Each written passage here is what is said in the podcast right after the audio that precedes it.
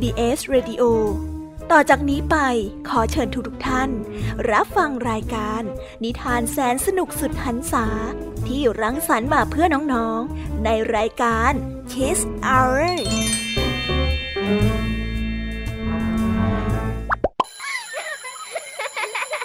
โรงเรียนเลิกแล้ว กลับบ้านพร้อมกับรายการ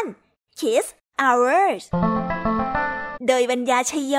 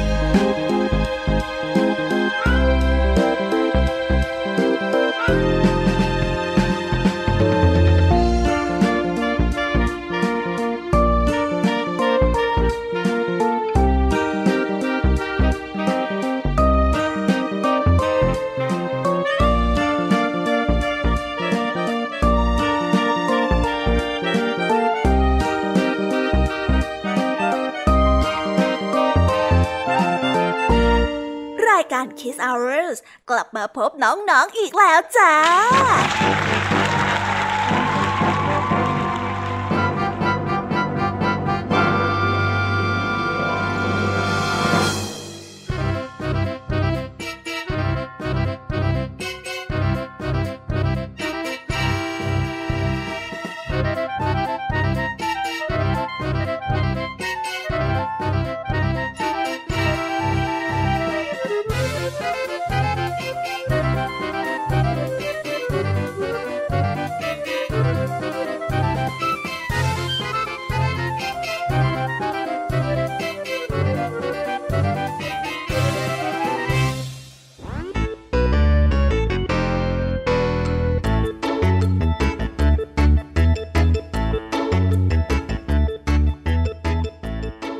วัสดีน้องๆที่น่ารักชาวรายการคิสเอาเรทุกๆ คนนะคะ วันนี้พี่แยมมี่กับพองเพื่อน ก็ได้นำนิทานสนุกๆมาเล่าให้กับน้องๆได้ฟัง เพื่อเปิดจินตนาการ และตะลุยไปกับโลกแห่งนิทานกันอย่างสนุกสนานนั่นเอง น้องๆคงอยากจะรู้กันแล้วใช่ไหมล่ะคะ ว่านิทานที่พวกพี่ไปเตรียมมานั้นเนี่ยจะมีนิทานเรื่องอะไรกันบ้างงั้นเดี๋ยวพี่แยมมี่จะบอกกันเกริ่นไว้ พอให้เรียงน้ำย่อยกันไว้ก่อนนะ วันนี้นะคะคุณครูไหวใจดีของเราก็ได้จัดเตรียมนิทานทั้งสองเรื่องมาให้พวกเราได้ฟังกัน ในนิทานเรื่องแรกของคุณครูไหวนี้ มีชื่อเรื่องว่า ลูกชายนักตีกองผู้อวดดี ต่อกันด้วยเรื่อง ชายหนุ่มจอมขี้เกียจส่วนเรื่องราวของนิทานทั้งสองเรื่องนี้จะเป็นอย่างไรและจะสนุกสนานแค่ไหนนั้น เราต้องไปรอติดตามกันในช่วงของคุณครูไหวใจดีกันนะคะ พี่แยมมี่ในวันนี้ก็ไม่ยอมน้อยหน้าคุณครูไหวค่ะ ได้จัดเตรียมนิทานทั้ง 3 เรื่อง3รสมาฝากพวกเรากัน ในนิทานเรื่องแรกของพี่แยมมี่นี้ มีชื่อเรื่องว่า เจ้าปุ๋ยกระต่ายจอมโกหก ต่อกันด้วยเรื่อง หัวขโมยผู้งอเขาและปิดท้ายด้วยเรื่องฮีโร่นกกับแสงตะวัน ส่วนเรื่องราวของนิทานทั้ง 3 เรื่องนี้จะเป็นอย่างไรและจะสนุกสนานบ้างแค่ไหนนั้น พวกเราต้องไปรอติดตามกันในช่วงของพี่แยมมี่เล่าให้ฟังกันนะคะวันนี้ค่ะลุงทองดีกับเจ้าจอยของเราก็ได้จัดเตรียมนิทานสุภาษิตมาฝากพวกเรากันอีกเช่นเคย ซึ่งในวันนี้นะคะ ลุงทองดีกับเจ้าจ้อย ก็ได้เตรียมสุภาษิตที่ว่า งานหลวงไม่ขาดงานราชไม่เว้น ส่วนเรื่องราวและความหมายของคำคำนี้จะเป็นอย่างไร พวกเราต้องไปรอติดตามรับฟังกันในช่วงของนิทานสุภาษิตจากลุงทองดี แล้วก็เจ้าจ้อยตัวแสบของพวกเรากันนะคะ วันนี้ค่ะพี่เด็กดีของเราก็ได้จัดเตรียมนิทานมาฝากพวกเรากันอีกเช่นเคย ซึ่งในวันนี้นะคะ พี่เด็กดีได้จัดเตรียมนิทานเรื่อง เจ้าหญิงไม่พูดมาฝากกัน ส่วนเรื่องราวจะเป็นอย่างไรและจะสนุกสนานบ้างแค่ไหนนั้น เราไปติดตามรับฟังกันในช่วงท้ายรายการกับพี่เด็กดีกันได้เลยค่ะ โอ้โห เป็นยังไงล่ะ แค่ได้ยินแค่ชื่อเรื่องนิทานก็น่าสนุกแล้วใช่ไหมล่ะคะเด็กๆ พี่แยมมีก็ตื่นเต้นที่อยากจะรอฟังนิทานที่แสนสนุกที่พวกเรารออยู่ไม่ไหวแล้วล่ะค่ะ มีแต่เรื่องที่น่าฟังทั้งนั้นเลยนะคะเนี่ย เอาละค่ะ งั้นเรามาเตรียมตัวเตรียมใจไปให้พร้อมกับการไปตะลุยในโลกแห่งนิทานกันเลยดีกว่า ตอนนี้เนี่ยคุณครูไหวได้มารอน้องๆอยู่ที่หน้าห้องเรียนแล้วค่ะ ถ้าหากว่าน้องๆพร้อมกันแล้ว งั้นเรามานับถอยหลังพร้อมๆกันเลยดีกว่าค่ะสามสองหนึ่ง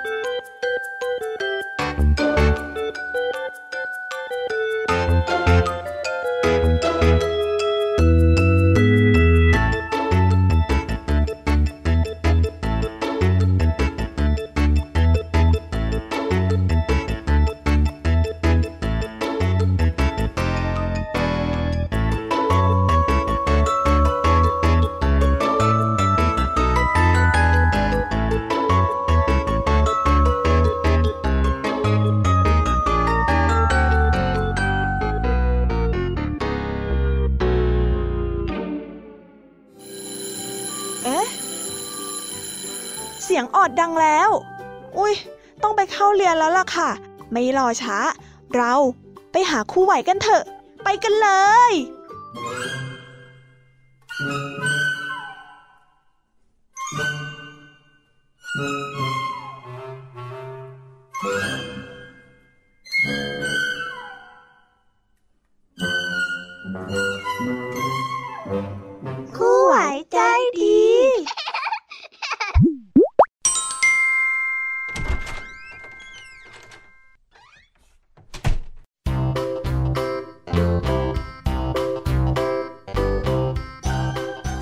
ดีค่ะเด็กๆ วันนี้ก็กลับมาพบกับคุณครูไหวกันอีกแล้วนะคะ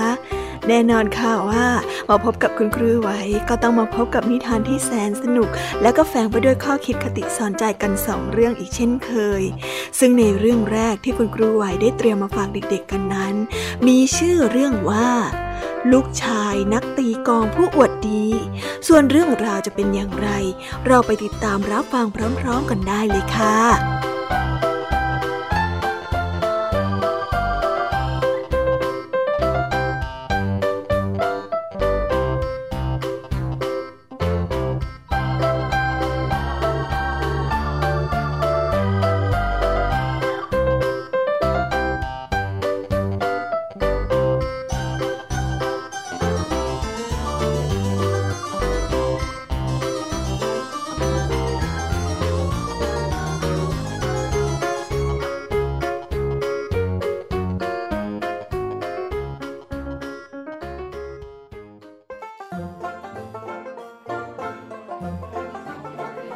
กาละครั้งหนึ่ง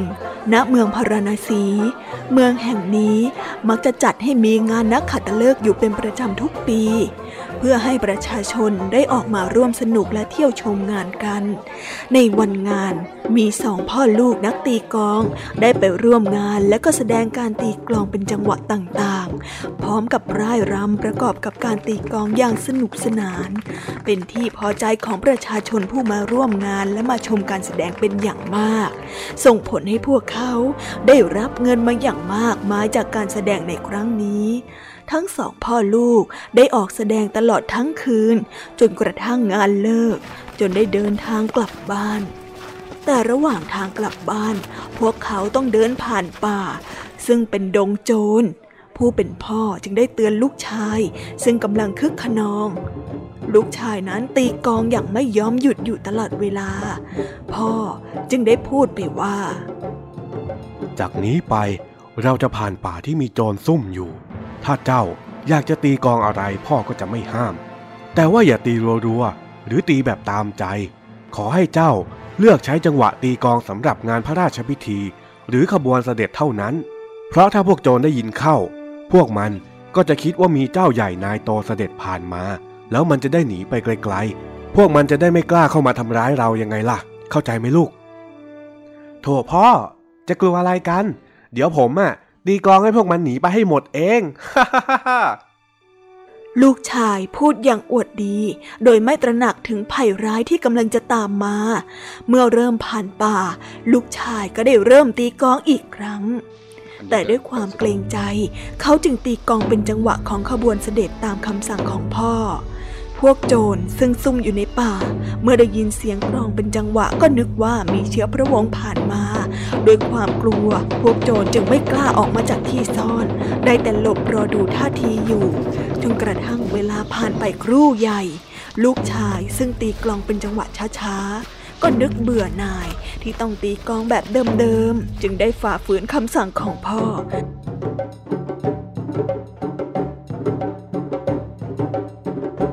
เขาได้เริ่มตีกองเป็นจังหวะต่างๆ ตามใจของตนเองอย่างสนุกสนาน จนได้เกิดเสียงดังลั่นไปทั่วทั้งป่า พวกโจรเมื่อได้ยินเสียงกลองในจังหวะที่เปลี่ยนไปเช่นนั้น จึงได้เริ่มเอะใจว่านี่คงไม่ใช่เสียงกลองจากขบวนเสด็จเป็นแน่ จึงได้พากันออกจากที่ซ่อน และก็ได้ไปซุ่มดู จนได้เห็นว่านี่เป็นนักตีกลองสองพ่อลูก เมื่อตรวจดูจนแน่ใจว่าไม่มีใครตามมาแล้ว พวกโจรก็ได้กลู่เข้าไปและก็มาปล้นเอาทรัพย์สินของสองพ่อลูกนี้ไปจนหมด ทั้งยังทำร้ายทั้งสองพ่อลูกจนสะบักสะบอม เพราะโกรธแค้นที่ทำให้พวกตนนั้นเข้าใจผิดว่ามีขบวนเสด็จผ่านมา เมื่อพวกโจรได้ไปหมดแล้ว ผู้เป็นพ่อจึงได้สั่งสอนลูกชาย ซึ่งอยู่ในสภาพบอบช้ำว่า กลองนั้นถ้าหากว่าตีให้ดีก็จะมีประโยชน์ ช่วยหาเงินและคุ้มครองตัวเองได้ แต่ถ้าหากว่าตีไม่หยุด หรือตีแบบพร่ำเพรื่อ ก็จะทำให้เกิดเรื่องเลวร้าย จนเกือบตายเหมือนอย่างวันนี้ เจ้าจำไว้นะลูกพ่อ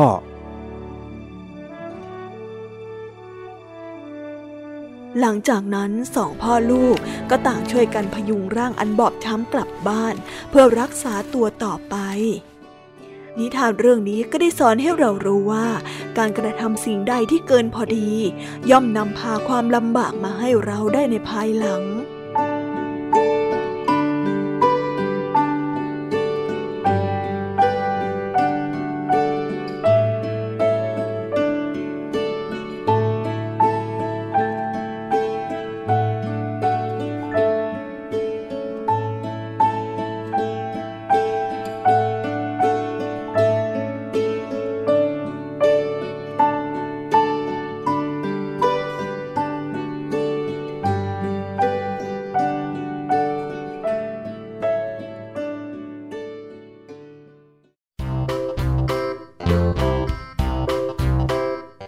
จบกันไปเป็นที่เรียบร้อยแล้วนะคะสำหรับนิทานเรื่องแรกของคุณครูไหว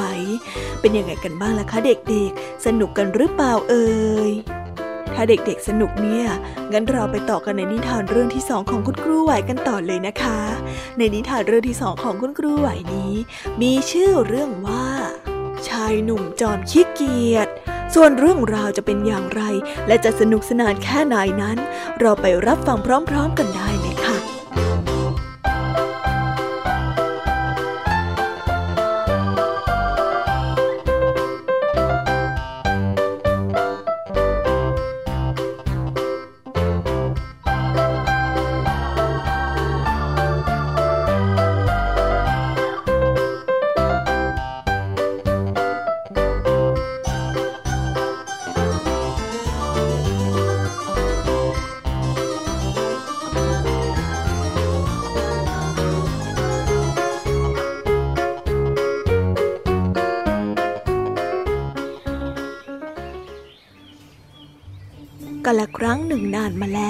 มีอาจารย์ท่านหนึ่งอาศัยอยู่ที่เมืองตักกศิลา เขามีลูกศิษย์ที่เรียนรู้วิชาจำนวนมาก อยู่ห้าร้อยคน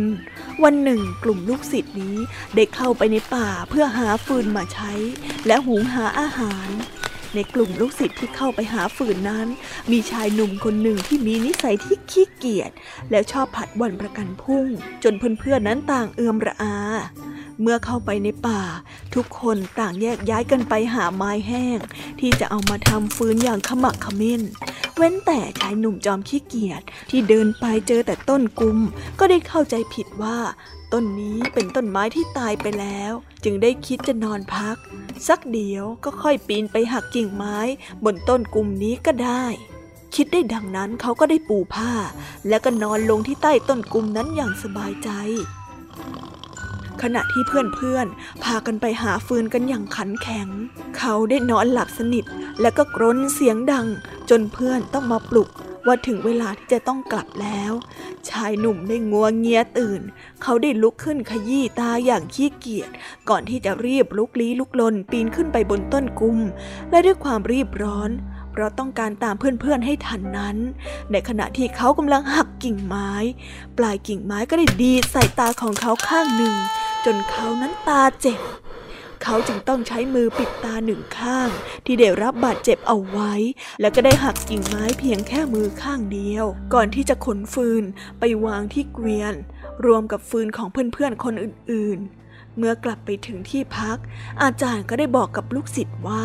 ในวันพรุ่งนี้จะต้องรีบตื่น แล้วก็กินอาหารเช้าให้เรียบร้อย เพราะจะต้องออกเดินทางไปยังต่างตำบล เพื่อที่จะทำพิธีให้แก่ชาวบ้าน พวกลูกศิษย์จึงได้สั่งให้แม่ครัว รีบเตรียมทำอาหารให้กับพวกตนตั้งแต่เช้ามืด เพื่อที่จะได้ไม่เสียเวลา เช้าวันต่อมา แม่ครัวก็ได้รีบตื่นขึ้นมาหุงหาอาหาร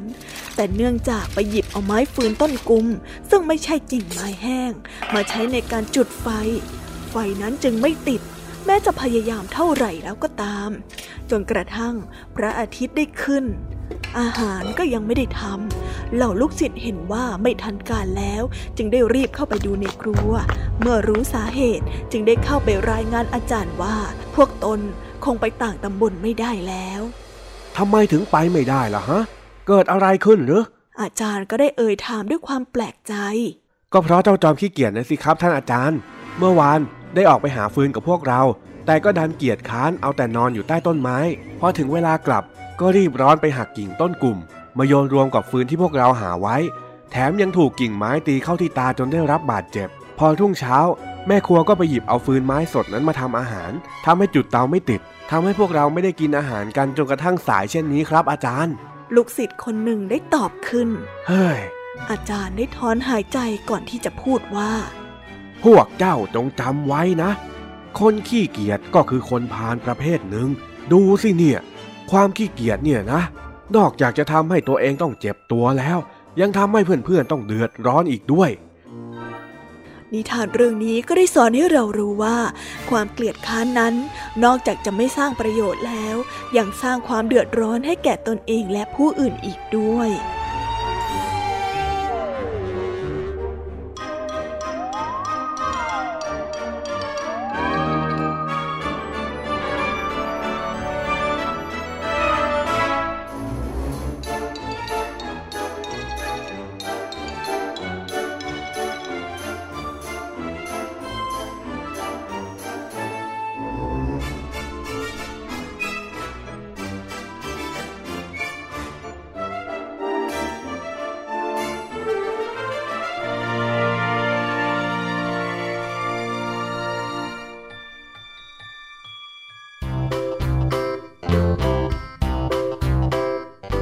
และก็ได้จบกันไปเป็นที่เรียบร้อยแล้วนะคะสำหรับนิทานเรื่องที่สองของคุณครูไหว เป็นยังไงกันบ้างล่ะคะเด็กๆ สนุกกันหรือเปล่าเอ่ยเห็นไหมว่าความเกลียดค้านหรือว่าความขี้เกียจเนี่ยเป็นสิ่งที่ไม่ดีเลยนะคะ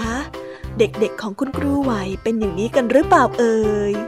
คุณครูไหวเชื่อนะ ว่าเด็กๆของคุณครูไหวทุกคนเนี่ยเป็นคนที่ขยันขันแข็งกันมากๆ เพราะฉะนั้นครั้งหน้าคุณครูไหวจะจัดเตรียมนิทานที่แสนสนุกแบบนี้มาฝากกันอีกนะคะ แต่สำหรับวันนี้เวลาของคุณครูไหวก็ได้หมดลงไปแล้วล่ะค่ะ ครูไหวต้องขอตัวลากันไปก่อนแล้ว สวัสดีค่ะบ๊ายบายไว้พบกันใหม่นะคะเด็กๆ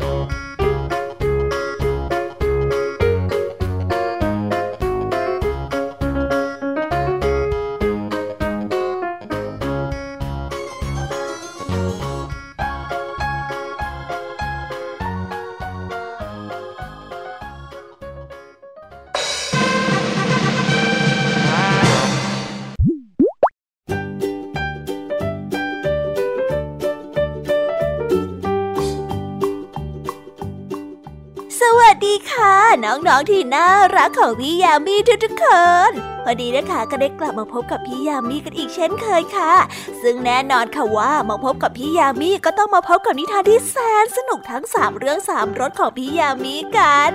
และในนิทานเรื่องแรกของพี่ยามีที่นำมาฝากน้องๆกันในวันนี้ มีชื่อเรื่องว่า เจ้าปุยกระต่ายจอมโกหก ส่วนเรื่องราวจะเป็นอย่างไร เราไปติดตามรับฟังพร้อมๆกันเลย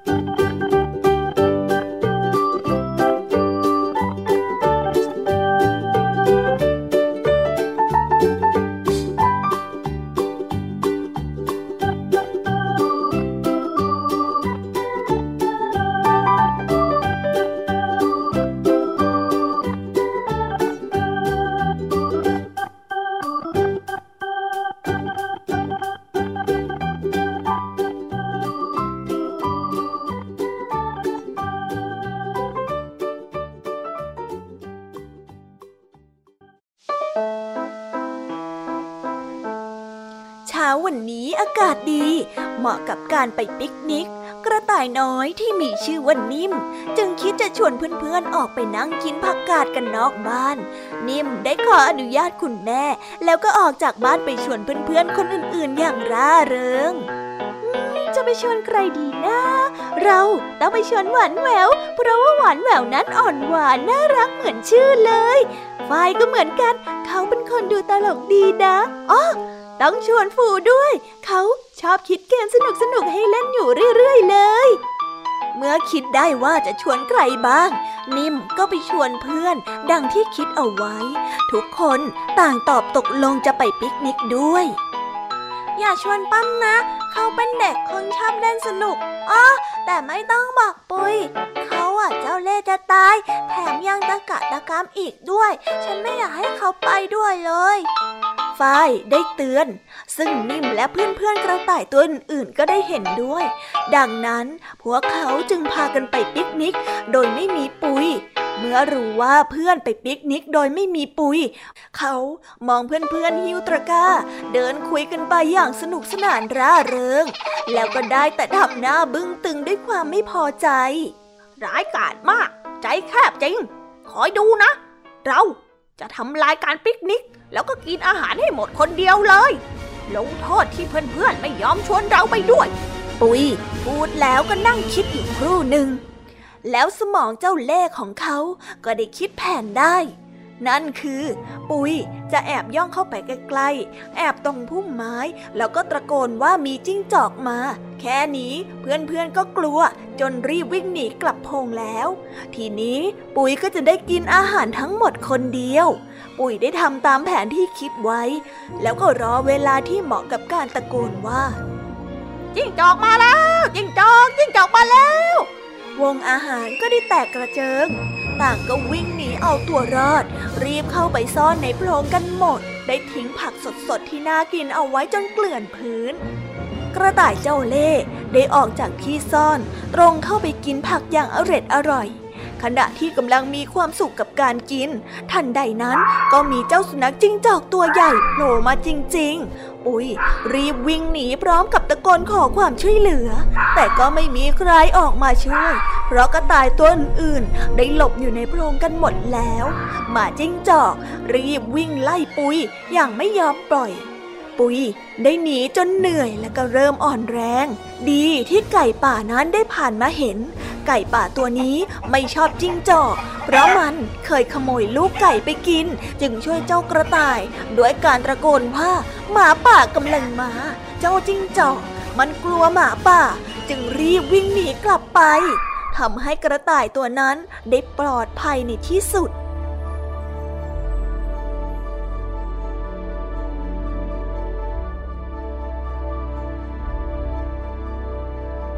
นิทานเรื่องนี้ก็ได้สอนให้รู้ว่า จงระวังคำพูดของตนเองไว้ให้ดี โดยเฉพาะการพูดโกหกหลอกลวง ที่มันอาจจะกลายเป็นเรื่องจริง และนำความเดือดร้อนมาให้ก็ได้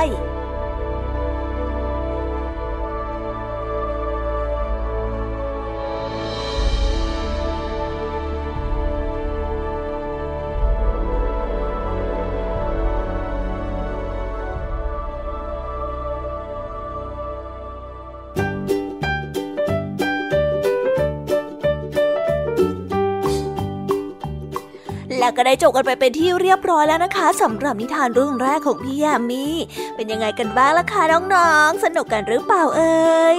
ถ้าน้องๆสนุกเนี่ย งั้นเราไปต่อกันในนิทานเรื่องที่สองแบบไม่รอช้ากันเลยนะคะ ในนิทานเรื่องที่สองที่พี่ยามีได้เตรียมมาฝากน้องๆกันนั้น มีชื่อเรื่องว่า หัวขโมยผู้โง่เขลาส่วนเรื่องราวจะเป็นอย่างไร และจะสนุกสนานแค่ไหน เราไปติดตามรับฟังพร้อมๆกันเลยค่ะ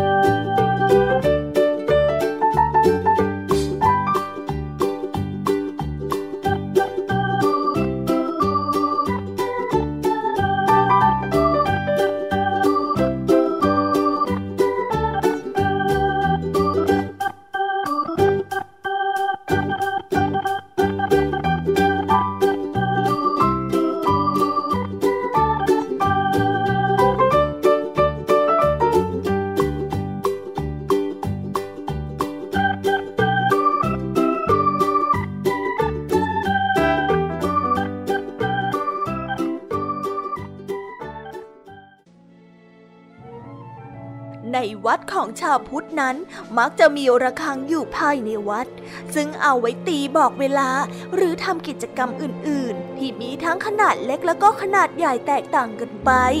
มีอยู่วันหนึ่ง มีชายคนหนึ่งนั้นเป็นคนจร ไม่มีวิชาความรู้ไม่มีความเพียร ไม่มีความอดทนอะไรเลย เขาได้เดินโซซัสโซเซมาหลายวันข้าวปลาก็ยังไม่ได้กิน ในที่สุดแล้วเขาก็ได้เดินมาถึงวัดแห่ง เขา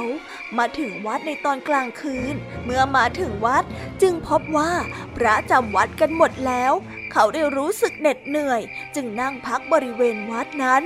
นั่งคิดว่าจะทำอย่างไร ตนจึงจะได้มีข้าวกิน คิดไปคิดมา ก็เหลือไปเห็นละฆังขนาดใหญ่มากมาย เมื่อไปตรวจดูก็รู้ว่าเป็นทองทั้งหมด หากเอาไปขายคงได้เงินมามากมาย มีเงินมาซื้อข้าวกินไปได้อีกหลายวัน ดีละข้าจะเอาระฆังนี้ไปขายในเมือง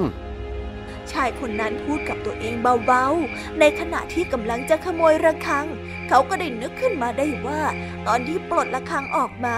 ระฆังต้องส่งเสียงดังเหง่งง่างปลุกพระทั้งวัดให้ตื่นแน่นอน ระหว่างที่เขากำลังคิดหาวิธีอยู่นั้น เขาก็ได้เห็นดินเหนียวอยู่บริเวณนั้นเข้าพอดี จึงได้คิดหาวิธีได้ชายจอนได้เอาดินเหนียวนั้นมาอุดที่หูของตัวเองไว้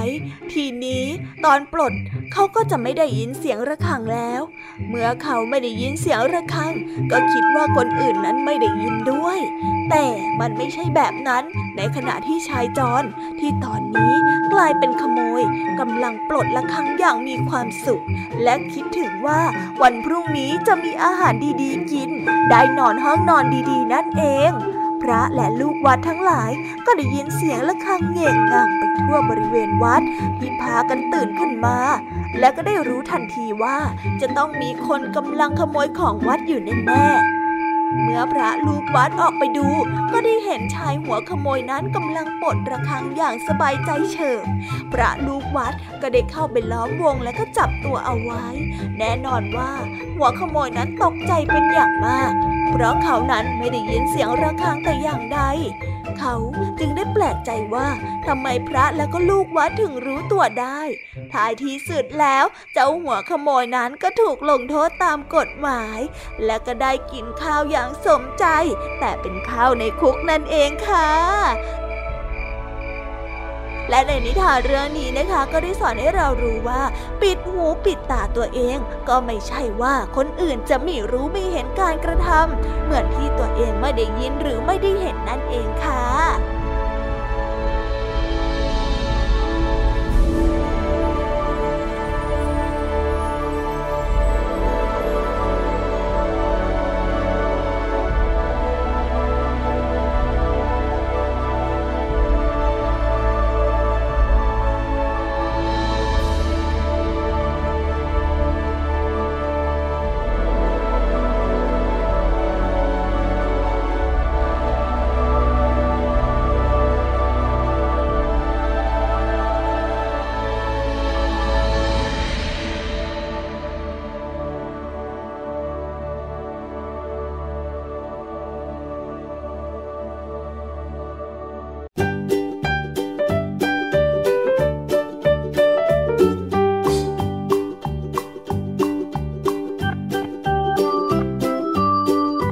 ละเคยจบกันไปเป็นที่เรียบร้อยแล้วนะคะสำหรับนิทานในเรื่องที่สองของพี่ยามีเป็นยังไงกันบ้างล่ะคะน้องๆสนุกกันหรือเปล่าเอ่ยถ้าน้องๆสนุกเนี่ย งั้นเราไปต่อกันในนิทานเรื่องที่สามของพี่ยามีกันเลยนะ ในนิทานเรื่องที่สามของพี่ยามีมีชื่อเรื่องว่าฮีโร่นกกับแสงตะวัน ส่วนเรื่องราวจะเป็นอย่างไรและจะสนุกสนานมากแค่ไหนนั้น เราไปติดตามรับฟังพร้อมๆกันเลยค่ะ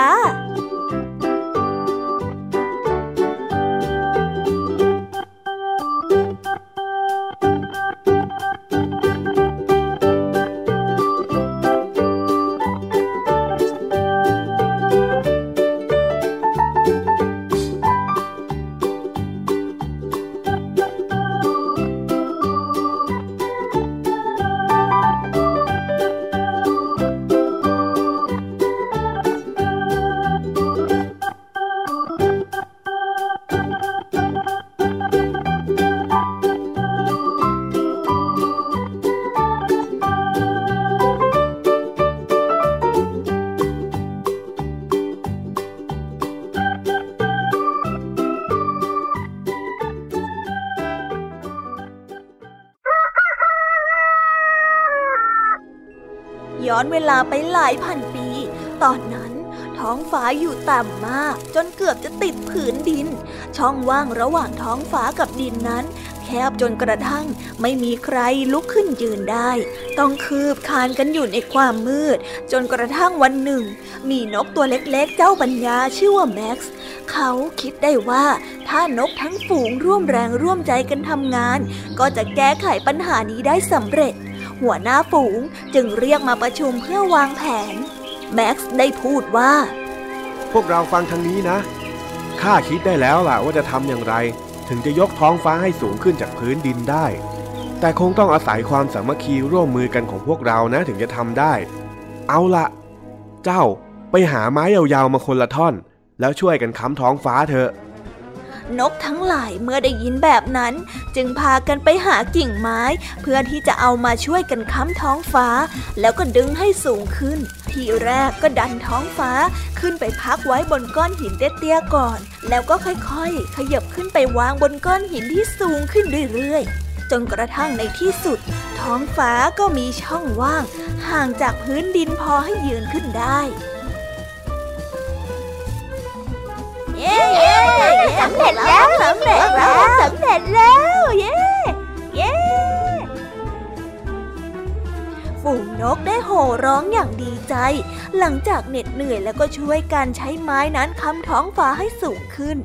ระหว่างนั้นแม็กซ์ได้สังเกตเห็นอะไรบางอย่างจึงร้องขึ้นมาว่า เอ๊ะนั่นมันแสงอะไรกัน เมื่อท้องฟ้าเปิดกว้าง แสงตะวันอันเจิดจ้าสดใส ก็ส่องผ่านเข้ามาได้ฝูงนกได้รื่นเริงยินดีกับแสงอันอบอุ่นในยามเช้า ที่ไม่เคยพบมาก่อน ต่างก็ได้ส่งเสียงร้องกันอย่างเจ้ยแจ้ว เสียงเพลงทำลายความมืดให้แตกเป็นสิ่งเสียง แล้วความมืดก็ได้กลับกลายเป็นก้อนเมฆลอยสูงขึ้นไปบนท้องฟ้า นิทานเรื่องนี้ก็ได้สอนให้เรารู้ว่า ความสามัคคีจะสามารถช่วยทำให้เรื่องที่เป็นไปไม่ได้นั้น ให้เป็นไปได้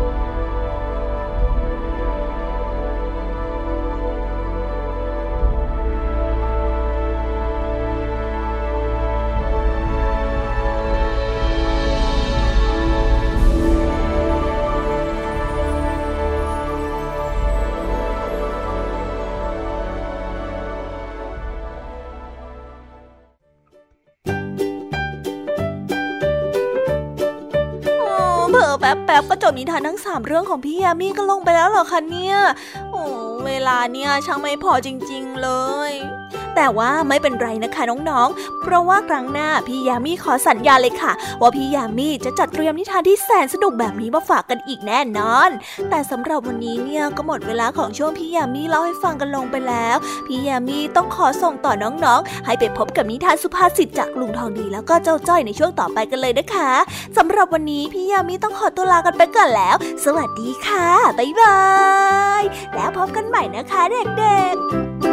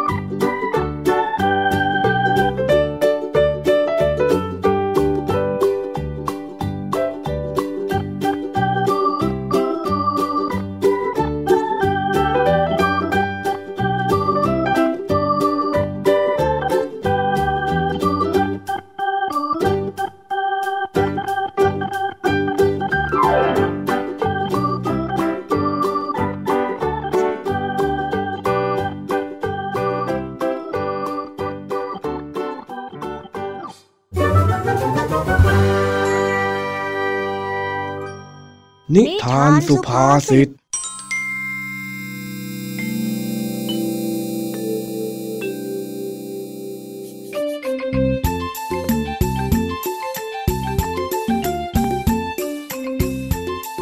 นไม่กี่วันนี้ ที่วัดมีงานใหญ่ประจำปี ลุงทองดีที่รับผิดชอบเป็นผู้จัดงาน เลยมีงานเยอะมาก ส่วนเจ้าจ้อยก็เลยติดสอยห้อยตามลุงทองดีไปด้วย เพราะแอบหวังเล็กๆว่าจะได้นั่งรถเล่นเข้าไปในเมือง ฮัลโหล เออ อ๋อ เวทีที่สั่งไว้อะนะ ถ้ามาแล้วก็บอกให้ไปตั้งแถวลานต้นโพได้เลย เออเออ ไม่ต้องรอข้าหรอก ถ้ามาแล้วจัดการได้เลย โอเค อ่าอ่าแค่นั้นแหละ เออ ลุงทองดีอ่าฮะอะเอ้ยแป๊บหนึ่งจ้อยแป๊บหนึ่งเออฮัลโหลว่าไงอ๋อเรื่องตกแต่งโบสถ์เนี่ยเดี๋ยวรอให้ทิศจืดมันไปก่อนนะอะเมื่อเช้าฉันไปบอกมันไว้แล้วล่ะอ่าอ่าเอาอย่าเพิ่งทำอะไรกันนะโอเคโอเค แค่นี้แหละลุงทองดีจ้ะคือจ้อยจะบอกว่า บอกอะไรเจ้าจ้อยฮะเอ็งจะบอกอะไรข้าอะโทรมาอีกแล้วใครโทรมาอีกแล้วเออฮัลโหล ฮัลโหล ฮะ จะบ้าหรือไงข้าไม่ได้ชื่อวุ้นทรง โทรผิดแล้ว ลุเอองลุงทองดี อะไรล่ะไอ้จ้อย เรียกอยู่นั่นละเนี่ยฮะ ก็ลุงทองดีไม่เห็นสนใจจ้อยเลยอะ จ้อยเรียกมาเป็นสิบกว่ารอบแล้วนะเนี่ย ก็สนใจแล้วนี่ไง เอ็งมีอะไรหรือบอกข้ามาสิเฮ้ยก็ลุงทองดีบอกว่าจะให้จ้อยเตือนว่าอย่าลืมไปซื้ออุปกรณ์ตกแต่งโบสถ์ในเมืองไง จ้อยก็เลยจะมาเตือนลุงเนี่ย อ้าว เออเออว่ะเฮ้ย จริงด้วยจริงด้วย เฮ้ย งานเยอะจนหลงไปหมดแล้วข้าเนี่ย งั้นเดี๋ยวข้าไปในเมืองแป๊บหนึ่งนะ ให้จ้อยไปด้วยสิจ้าลุงนะนะนะนะนะนะจ้อยอยากไปด้วยนะ โอ้ยเอ็งจะไปทำไมกัน อยู่วัดนี่แหละ จะได้ช่วยลุงจืดเขาจัดงาน อ้าว ถ้าจ้อยไม่ไปแล้วลุงทองดีลืมโน่นลืมนั่นขึ้นมาจะทำไงอะอ่าอ่าอะงั้นจะไปก็รีบตามมา แต่อย่าอ้อนให้พาไปแวะที่ไหนนะเว้ย ไม่มีเวลาเที่ยวแล้วตอนเนี้ยน่ะ ไม่อ่อนแน่นอนจ้ะจ้อยอะจะไปเป็นผู้ช่วยของลุงทองดีอย่างเดียวเลย อ้าวอ้าวงั้นเรารีบไปกันเถอะ เดี๋ยวจะไม่ทันกันยี่ไปเที่ยวในเมืองกัน โอ้ยก็บอกว่าไปทำงานไงไม่ได้ไปเที่ยวโว้ยถ้าทำงานก็ทำงาน หลังจากเข้าเมืองเรียบร้อย ลุงทองดีก็นึกได้ว่า วันนี้ยังไม่ได้รดน้ำต้นกล้วย เลยแวะเข้าไปที่บ้าน เพื่อที่จะจัดการเรื่องสวนให้เรียบร้อย เฮ้ยงานเยอะจริง ๆ เลย ใช่ใช่ใช่งานเยอะจริง ๆ เลย ดูสิเนี่ยจ้อยต้องมายุ่งไปด้วยอีกอะเอ็งไม่ต้องมาล้อเลียนข้าเลยนะไอ้จ้อยจ้อยไม่ได้ล้อเลียนสักกันหน่อย เออแล้วเอ็งก็ต้องคอยเตือนข้าด้วยนะ ว่าต้องรีบกลับไปวัดเพื่อไปจัดการเรื่องตกแต่งโบสถ์นะได้ได้ได้ได้แต่ลุงก็อย่าลืมเตือนจ้อยนะ ให้จ้อยไปเตือนลุงว่า ลุงอาจจะต้องรีบกลับวัดด้วยนะจ๊ะอ้าวถ้าข้าเตือนเอ็งได้เนี่ย ข้าเตือนตัวข้าเองก่อนไม่ดีกว่าหรือไงฮะไอ้จ้อย จ้อยล้อเล่นจ้าทำเป็นขำไปเถอะเองน่ะ ตั้งใจช่วยข้ารดน้ำซะ จะได้รีบกลับไปวัดกันต่อ คนที่นู่นน่ะเขารอข้าอยู่ ว่าแต่ทำไมลุงทองดีถึงต้องรับงานเยอะขนาดนี้ด้วยล่ะจ๊ะ ลุงไม่เหนื่อยหรอเอ้ยมันก็เหนื่อยสิ แต่ทั้งหมดนี่เนี่ยมันก็เป็นหน้าที่ของข้าที่ข้าต้องรับผิดชอบ คนเราเนี่ยเมื่อมีความรับผิดชอบแล้ว ก็ต้องทำให้มันเต็มที่ คนเขาจะได้ไม่ว่าเราว่าเป็นคนที่ไม่มีความรับผิดชอบยังไงล่ะอุ้ยสุดยอดไปเลย ลุงของจ้อยเนี่ยเท่จริง ๆ เลยเคียวอะแน่นอนอยู่แล้วข้าเนี่ย งานหลวงไม่ขาด งานราชไม่เสียอยู่แล้วนะฮะ ลุงทองดีทำงานหลวงด้วยเหรอจ๊ะได้ไม่เห็นรู้มาก่อนเลยว่าลุงทองดีเป็นข้าราชการด้วยอะโอ้ยไม่ใช่ไม่ใช่ งานหลวงที่ข้าพูดเนี่ยคืองานส่วนรวม ส่วนงานราชเนี่ยก็คืองานส่วนตัวที่ข้าจัดการได้อย่างไม่บกพร่องต่อหน้าที่ต่างหากเล่าอ๋อสรุปคืองานหลวงไม่ขาดงานราชไม่เสีย มันก็หมายความว่าทำงานไม่บกพร่องทั้งงานส่วนรวมแล้วก็ส่วนตัวใช่ไหมจ๊ะ เออ เก่งมาก เข้าใจแบบนี้แหละถูกแล้ว คนเราเนี่ยจะต้องรับผิดชอบงานของตัวเองเข้าใจไหม ไม่ว่าจะเป็นงานส่วนรวมหรืองานส่วนตัว ถ้ารับมาทำแล้วก็ต้องทำให้เต็มที่ รับทราบจ้าจ้อยอย่าสัญญาเลย ว่าจะไม่รับงานมาทำมาก จะได้ไม่เหนื่อยเหมือนลุงทองดี อ้าวไอ้นี่ข้าไม่ได้หมายความแบบนั้นสักหน่อยโว้ยจ้อยล้อเล่นนะจ๊ะเออทำเป็นล้อเล่นไปหน้าเองเนี่ย เวลาผ่านไปสักพัก หลังจากที่รดน้ำต้นไม้เสร็จ ทั้งสองลุงหลานก็มานั่งพักกันที่หน้าบ้าน ส่วนเจ้าจ้อยก็เพิ่งนึกได้ว่ามีการบ้าน เลยขอแยกย้ายกับลุงทองดี เพื่อที่จะไปทำการบ้านก่อน เออลุงทองดีจ้อยเพิ่งนึกขึ้นมาได้พอดีเลยว่าจ้อยอต้องไปทำการบ้าน งั้นจ้อยขอตัวไปทำงานราชของจ้อยก่อนนะจ๊ะ เออเออไปเถอะ ไปรับผิดชอบหน้าที่ของเองก่อน อย่างอื่นนะค่อยว่ากันทีหลัง จ้ะ งั้นจอยไปก่อนนะจ๊ะ เออเออไปเถอะไป ผ่านไปเกือบชั่วโมง ลุงทองดีพักจนหายเหนื่อย แล้วก็มานั่งนึกอยู่กับตัวเอง เพราะเหมือนว่าลุงทองดีจะลืมอะไรไปบางอย่าง เอ เหมือนข้าลืมอะไรไปบางอย่างว่ะอืม เหมือนกับว่าสั่งไอ้จ้อยไว้ให้มันเตือนอะไรสักอย่างนี่แหละ อือหือ ชัดเลย เกือบลืมไปแล้วว่าคนที่วัดเขารออยู่นะ่ะเฮ้ยไอ้จ้อย เอ็งทิ้งข้าไปทั้งๆทที่ไม่เตือนข้าเลย เดี๋ยวเดี๋ยวเดี๋ยวให้ข้าเจอเอ็งก่อนเถอะข้าจะคิดบัญชีกับเอ็งเออฮัลโหลฮัลโหล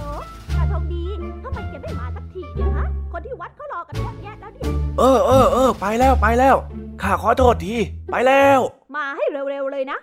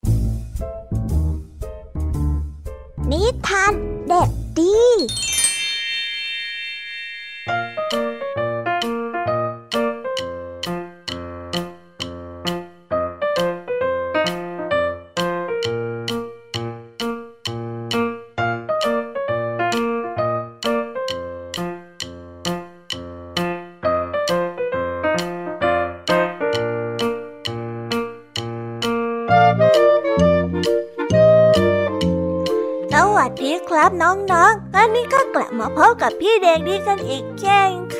ย และสำหรับวันนี้นิทานที่พี่เด็กดีได้เตรียมมาฝากน้องๆกันนั้น มีชื่อเรื่องว่า เจ้าหญิงไม่พูดส่วนเรื่องราวจะเป็นอย่างไร เราไปติดตามรับฟังกันได้เลย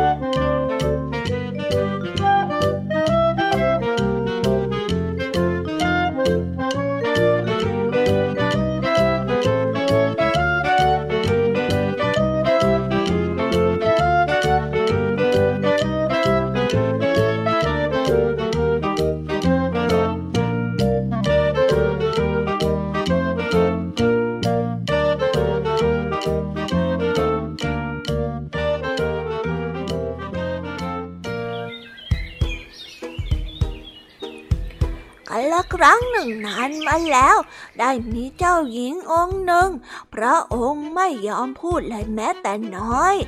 แม้ว่า พระมารดาของพระองค์จะปฏิบัติกับพระองค์เป็นอย่างดีแล้วก็ตาม แล้วก็พยายามจะชวนเจ้าหญิงพูด แต่เจ้าหญิงก็ไม่ยอมเอื้อนเอ่ยเลยแม้แต่น้อย วันหนึ่ง พระราชาได้เสนอว่าจะให้เหรียญทองคำหนึ่งถุง แก่ผู้ที่ทำให้พระธิดาของพระองค์นั้นพูดออกมา ประชาชนได้ข่าว จึงได้เข้าแถวกันยาวเหยียด ต่างก็พยายามจะทำให้เจ้าหญิงนั้นพูดออกมา แต่ก็ไม่มีใครทำให้เจ้าหญิงพูดได้เลย หญิงชาวนาชาราคนหนึ่งได้ข่าวเรื่องรางวัล เธอจึงเอาไก่มาวางไว้บนหัว แล้วก็ได้ออกเดินทางไปพระราชวัง ผู้คนที่ได้เห็นสองถึงสามคนตามรายทาง ก็ต่างทำหน้าขบขัน เพราะว่าหญิงชารานั้นเอาไก่ไว้บนหัว เจ้าไก่ก็ได้แต่เดินไปเดินมาอยู่บนหัวของหญิงชาราผู้นั้น เมื่อหญิงชาราได้เดินมาแล้วก็มาพบเจ้าหญิง เธอก็ได้ชวนองค์หญิงคุยนิดหน่อย แต่ก็ไม่ได้เอ่ยถึงไก่บนหัวของเธอเลยแม้แต่น้อย ในที่สุด แม่ไก่ก็ร้องแล้วก็ออกไข่ออกมา ไข่ได้กิ้งตกลงมาบนพื้นดังเพราะ แต่หญิงชาราก็ไม่ได้พูดถึงเรื่องนี้ราวกับไม่มีอะไรเกิดขึ้น เจ้าหญิงทนไม่ไหว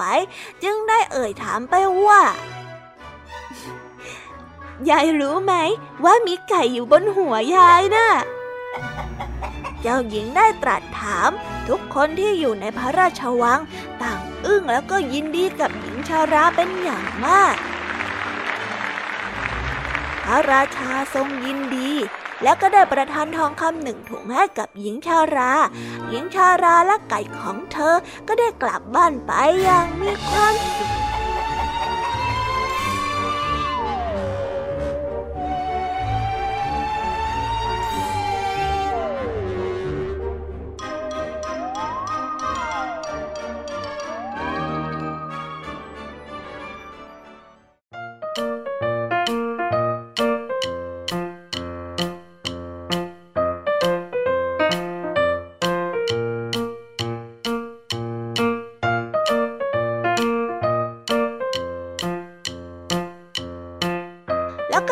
ไปเป็นที่เรียบร้อยแล้วนะครับสำหรับนิทานของพี่เด็กดี ที่พี่เด็กดีได้เตรียมมาฝากน้องๆกันในวันนี้เป็นยังไงกันบ้างล่ะครับ สนุกกันหรือเปล่าเอ่ย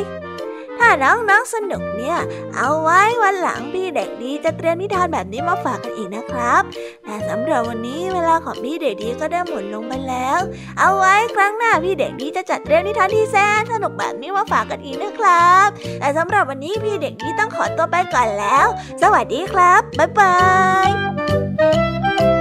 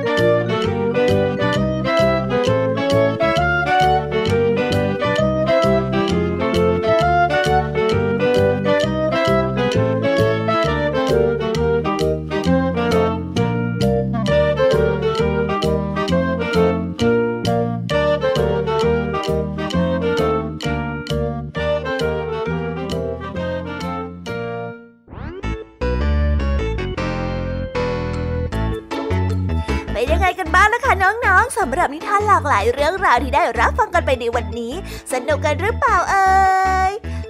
เรื่องราวที่ได้นำมาเนี่ย บางเรื่องก็ให้ข้อคิดสะกิดใจ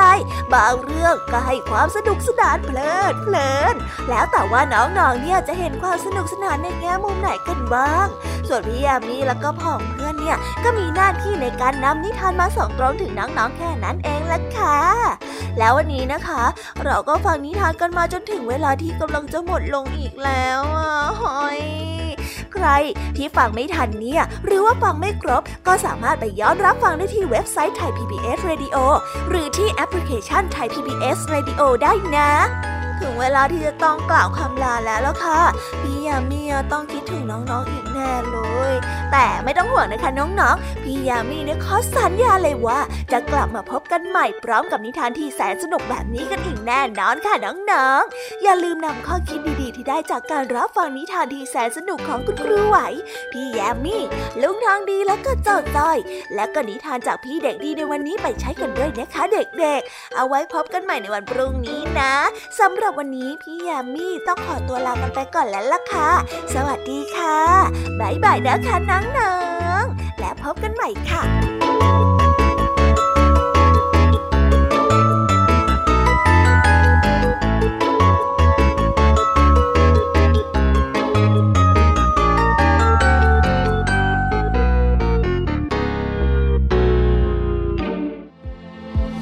ามรับฟังรายการย้อนหลังได้ที่ เว็บไซต์และแอปพลิเคชันไทย PBS Radio